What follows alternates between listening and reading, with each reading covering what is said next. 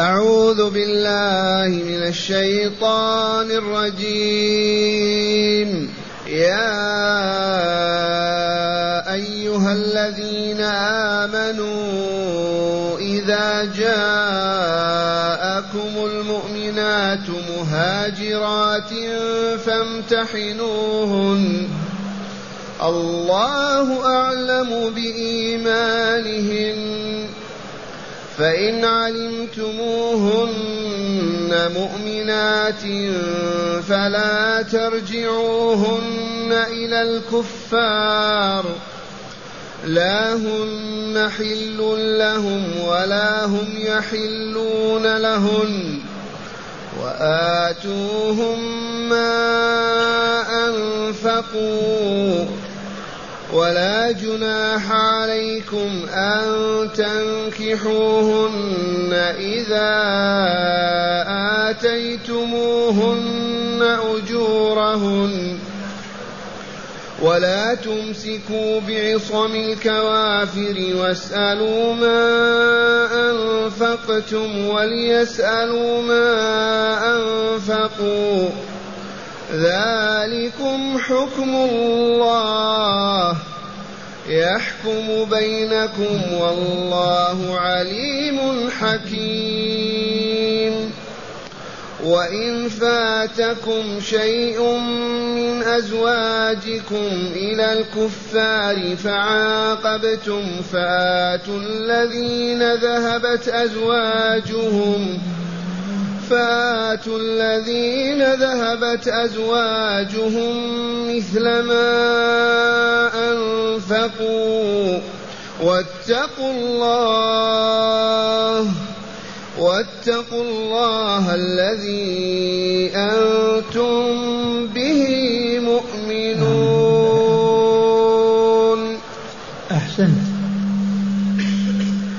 معاشر المستمعين والمستمعات من المؤمنين والمؤمنات.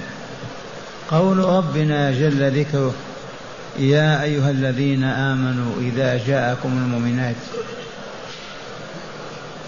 اذكروا أن سنة سبع من الهجرة النبوية تم صلح بين رسول الله صلى الله عليه وسلم والمؤمنين وبين المشركين الكافرين. في السنة السابعة. السادسة أو السابعة. السادسة.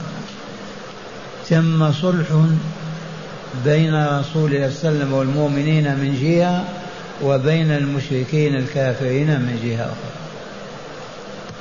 من مواد ذلك الصلح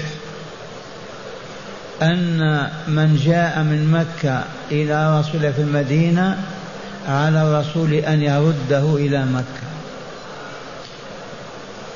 ومن جاء من المدينة ومن خرج من المدينة إلى مكة المشركون لا يردونه. وهذه غلظة وشدة. من جاء من مكة إلى المدينة على رسول صلى الله عليه وسلم في المواد أن يرده إلى المشركين. ومن جاء من مكة ومن خرج من المدينة إلى مكة لا يردونه إلى المدينة يبقونه عندهم ومن ثم المادة تقول إن ذهب منا أحد أو أتاكم أحد. واللفظ يشمل الذكاء والأنثى. لكن ما فيه نص عن الأنثى.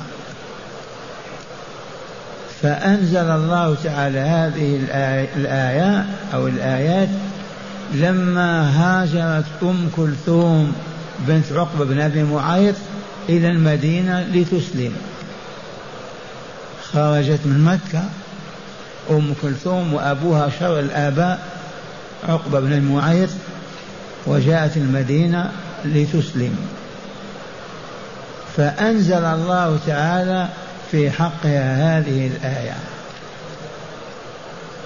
يا أيها الذين آمنوا إذا جاءكم المؤمنات مهاجرات. خرجت من مكة إلى المدينة مهاجرة وهي مؤمنة. وهي مؤمنة. فماذا تفعلون معها؟ قال فامتحنوهن.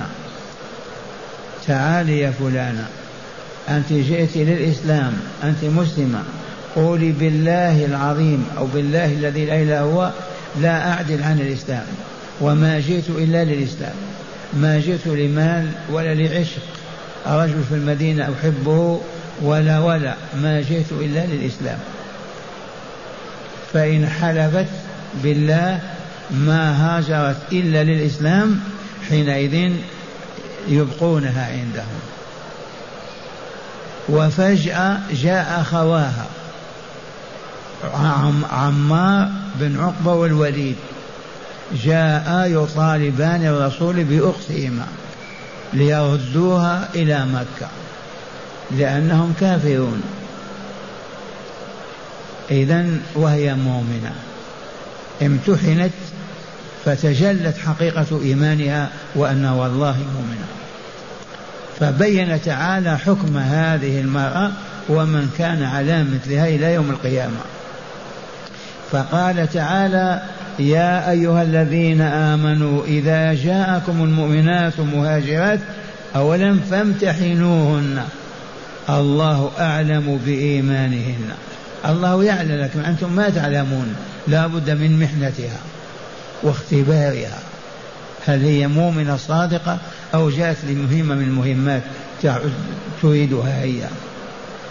فإن علمتموهن مؤمنات فلا ترجعوهن إلى الكفار. فلا ترجعوهن إلى الكفار. إن ظهر أنها مؤمنة بعد الامتحان لا يجوز إرجاعها إلى الكفار بل تبقى مع المؤمنات والمؤمنين في المدينة. فلا ترجعوهن إلى الكفار. لماذا؟ لا هن حل لهم ولا هم يحلون لهن. لا المرأة تحل للكافر ولا الكافر يحل للمرأة. لأن هذا الكفر كفر شرك ما هو كفر أهل الكتاب. وقد أذن الله بنكاح نسائهم.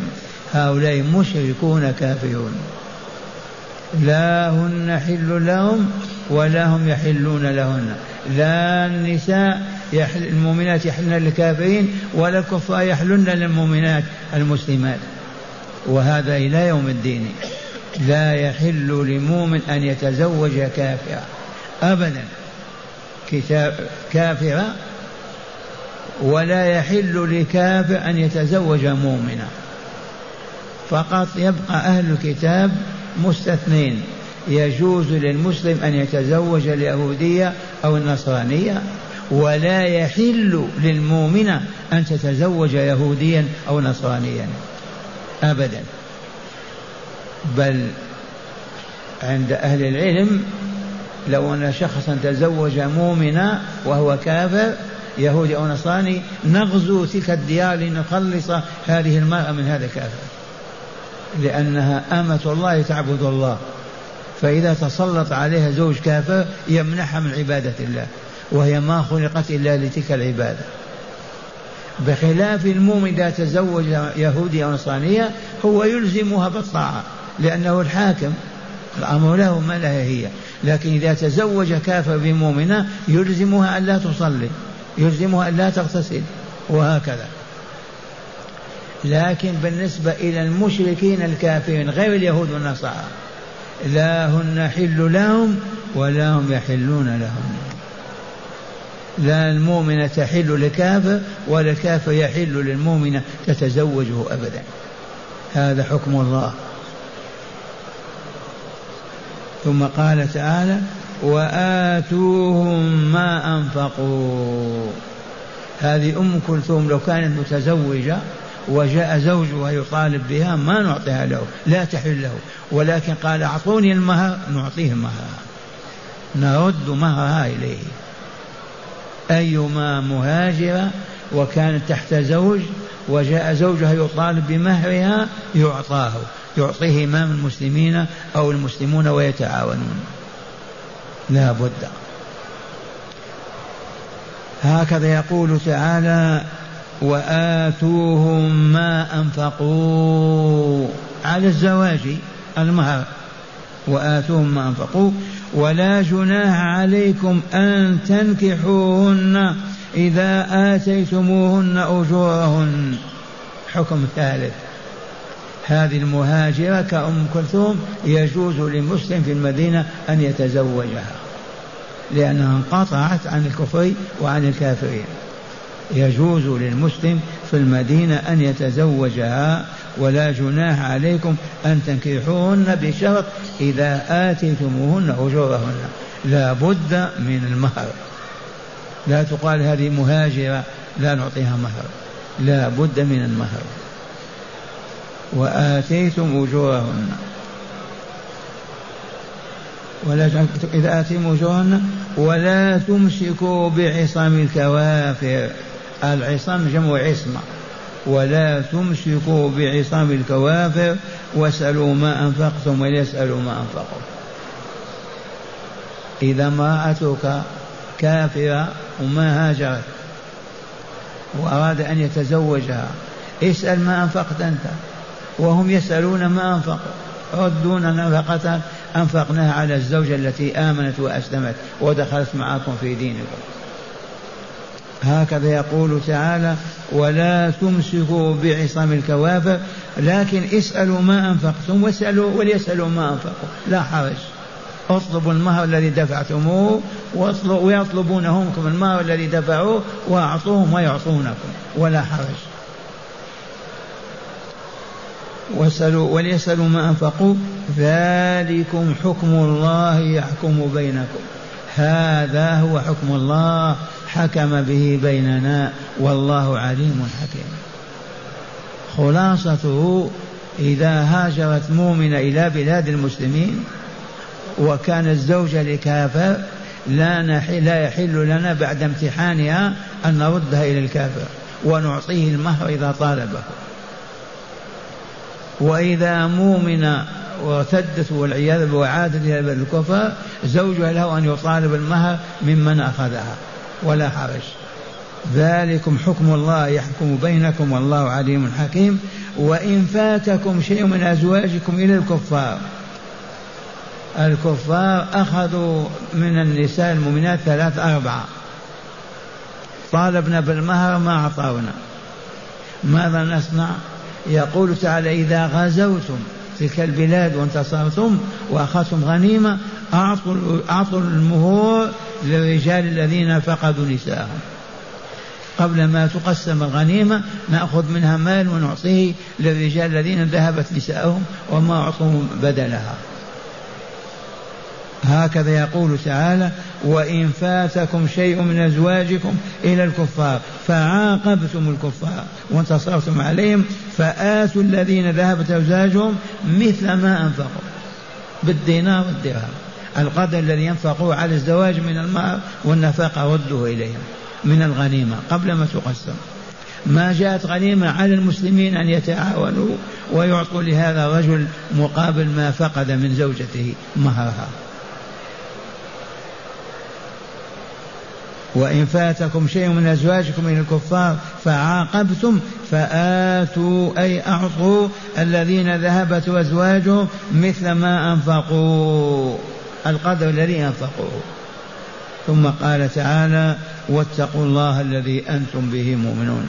لا تخرجون عن طاعة ربكم فيما أحل وفيما حرم فيما أمر وفيما نهى فيما بين وعلم. لا بد من تطبيق هذا الحكم. خلاصة ما سمعتم كما قدمنا لما تم الصلح بين رسول الله والمشركين سنة, سنة ستة من الهجرة من مواد الصلح. إذا جاء رجل من مكة إلى الرسول يجب أن يرده ووافق الرسول على هذا. وإذا ذهب رجل من المدينة إلى أهل مكة لا يردونه أبدا ولا نطالب به. فجأة جاءت أم كلثوم بنت عقبة بن معيط مهاجرة مؤمنة. فأنزل الله هذه الآية يا أيها الذين آمنوا إذا جاءكم المؤمنات مهاجرات فامتحنوهن. قد تقول أنا جئت مهاجر وهي عاشقة رجل أو لها هدف معين مال كذا أو جاسوسة لا بد من امتحانها. فإن حلفت بالله في صدق أنها ما جاءت إلا مهاجرة لله إلا للإسلام وهي مسلمة. حينئذ لا تردوها إلى زوجها أبدا إن كان له زوج. جاء أخواها يطالبان بها هما الوليد وعمار فردهما الرسول ولم يعصهما لأنها أسلمت وآمنت. وبقيت القاعدة هكذا لا يحل لمؤمن أن يتزوجها كافر ولا يحل لكافر أن يتزوج مؤمنا لا هن حل لهم ولا هم يحلون لهن فقط نعطيه المهر.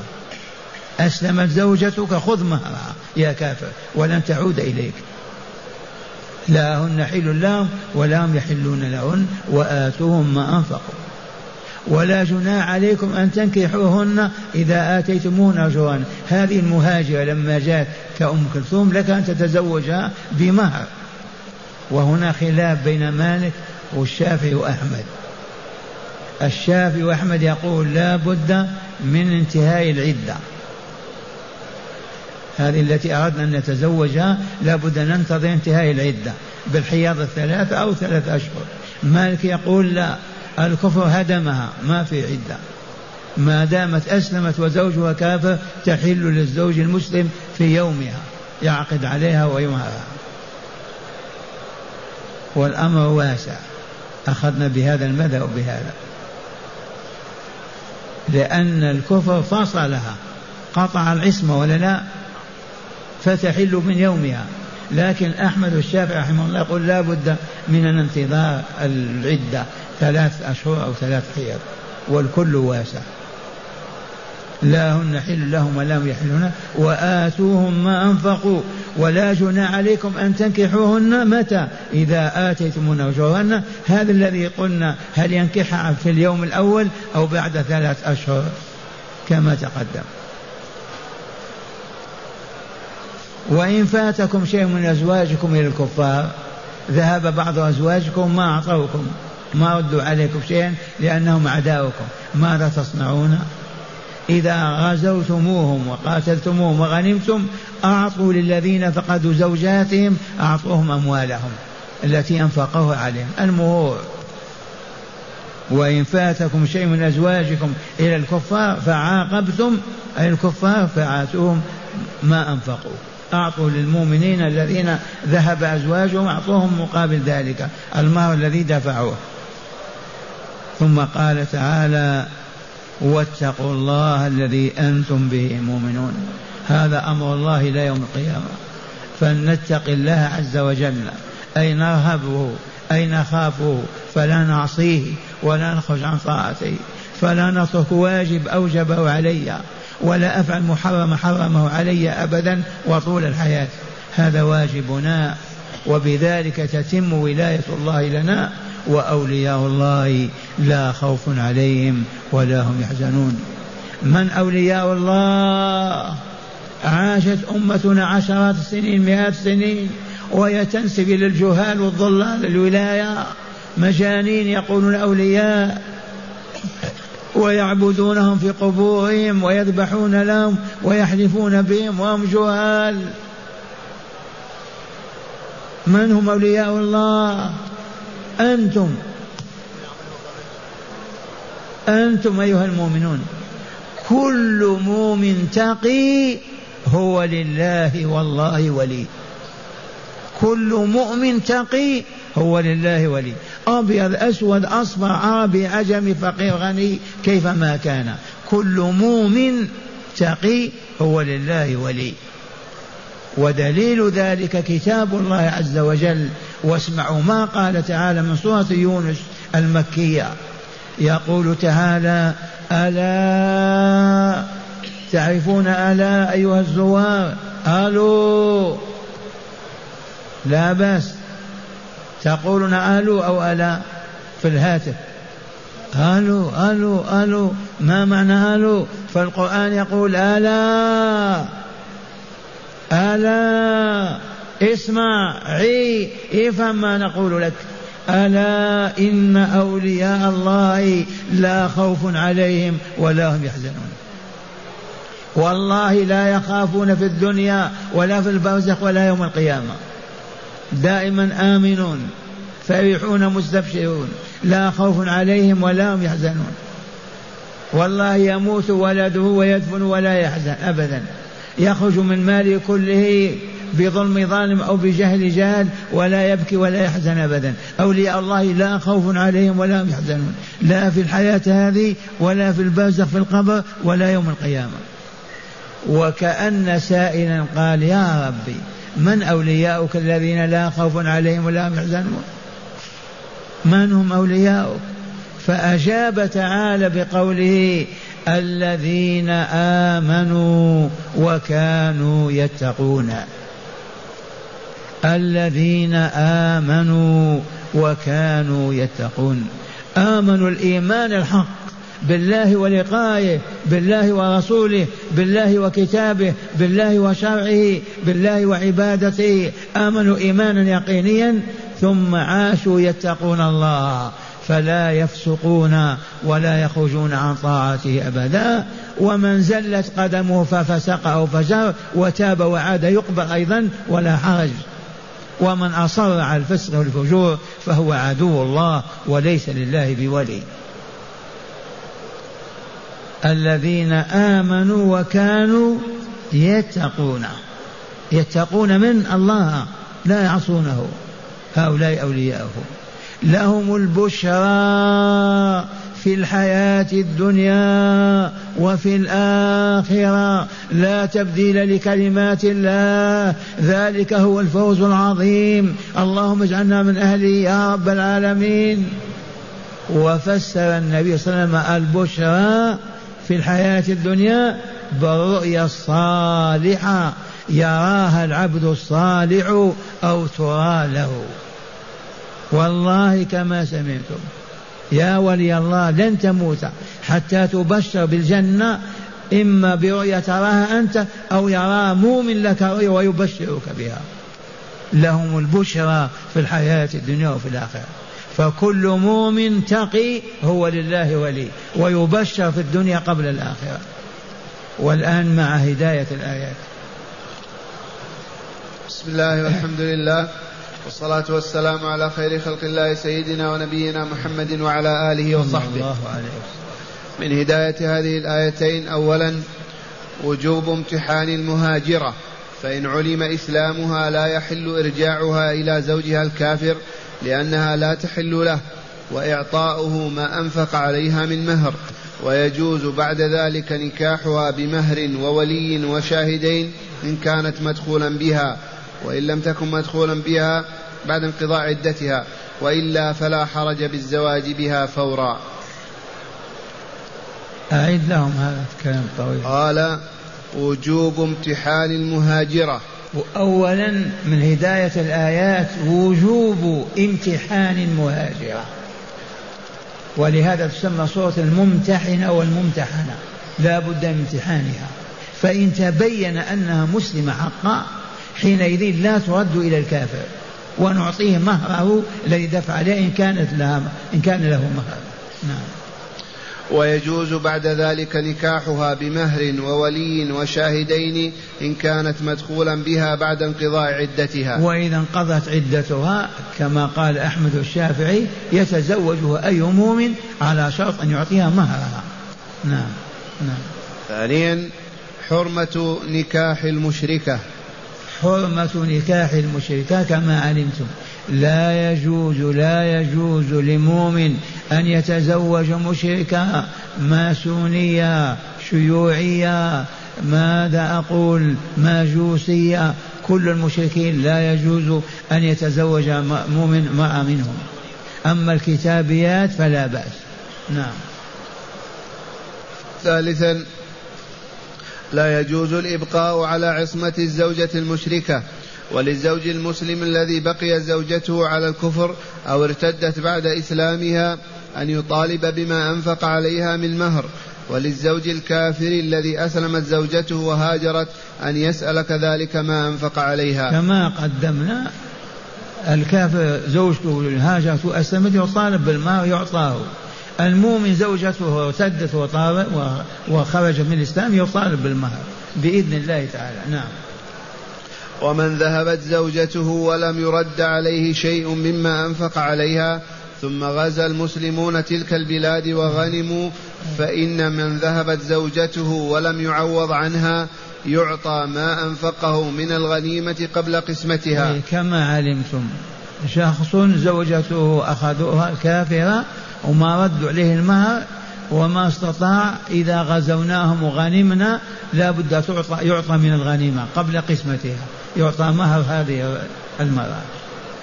وإن لم تكن غنيمة فجماعة المسلمين وإمامهم يساعدونه ببعض ما أنفق من باب التكافل فإذا ما غزونا ولا انتصرنا فجماعة المسلمين وإمامهم يساعدون هذا ويجمعون له المهر الذي فقده. من زوجته التي كفرت وهاجرت. نعم.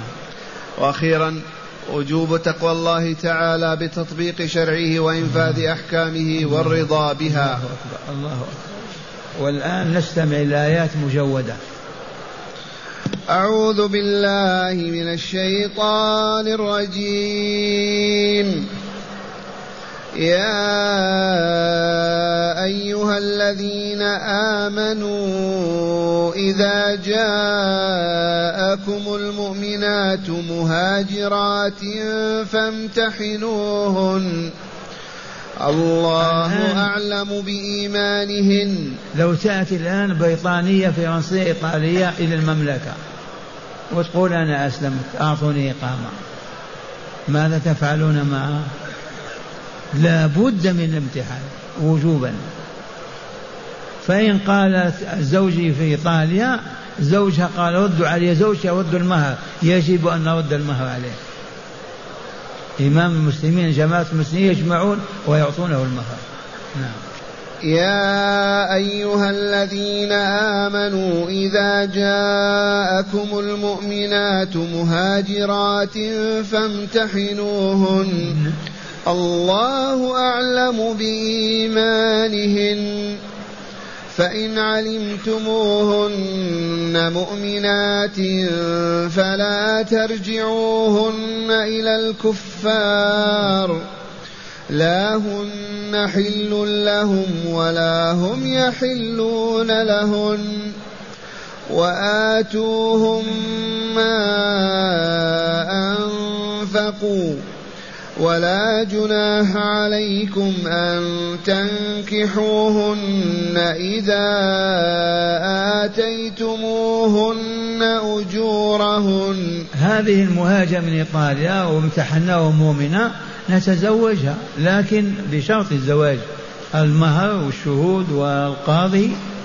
وإذا زوجها طالب بالمهر يعطى المهر أيضا مقابل نعم. ولا تمسكوا بعصم الكوافر واسألوا ما أنفقتم وليسألوا ما أنفقوا. ذلكم حكم الله يحكم بينكم والله عليم حكيم. وإن فاتكم شيء من أزواجكم إلى الكفار فعاقبتم فآتوا الذين ذهبت فآتوا الذين ذهبت أزواجهم مثل ما أنفقوا واتقوا الله واتقوا الله الذي أنتم به مؤمنون. أحسنت.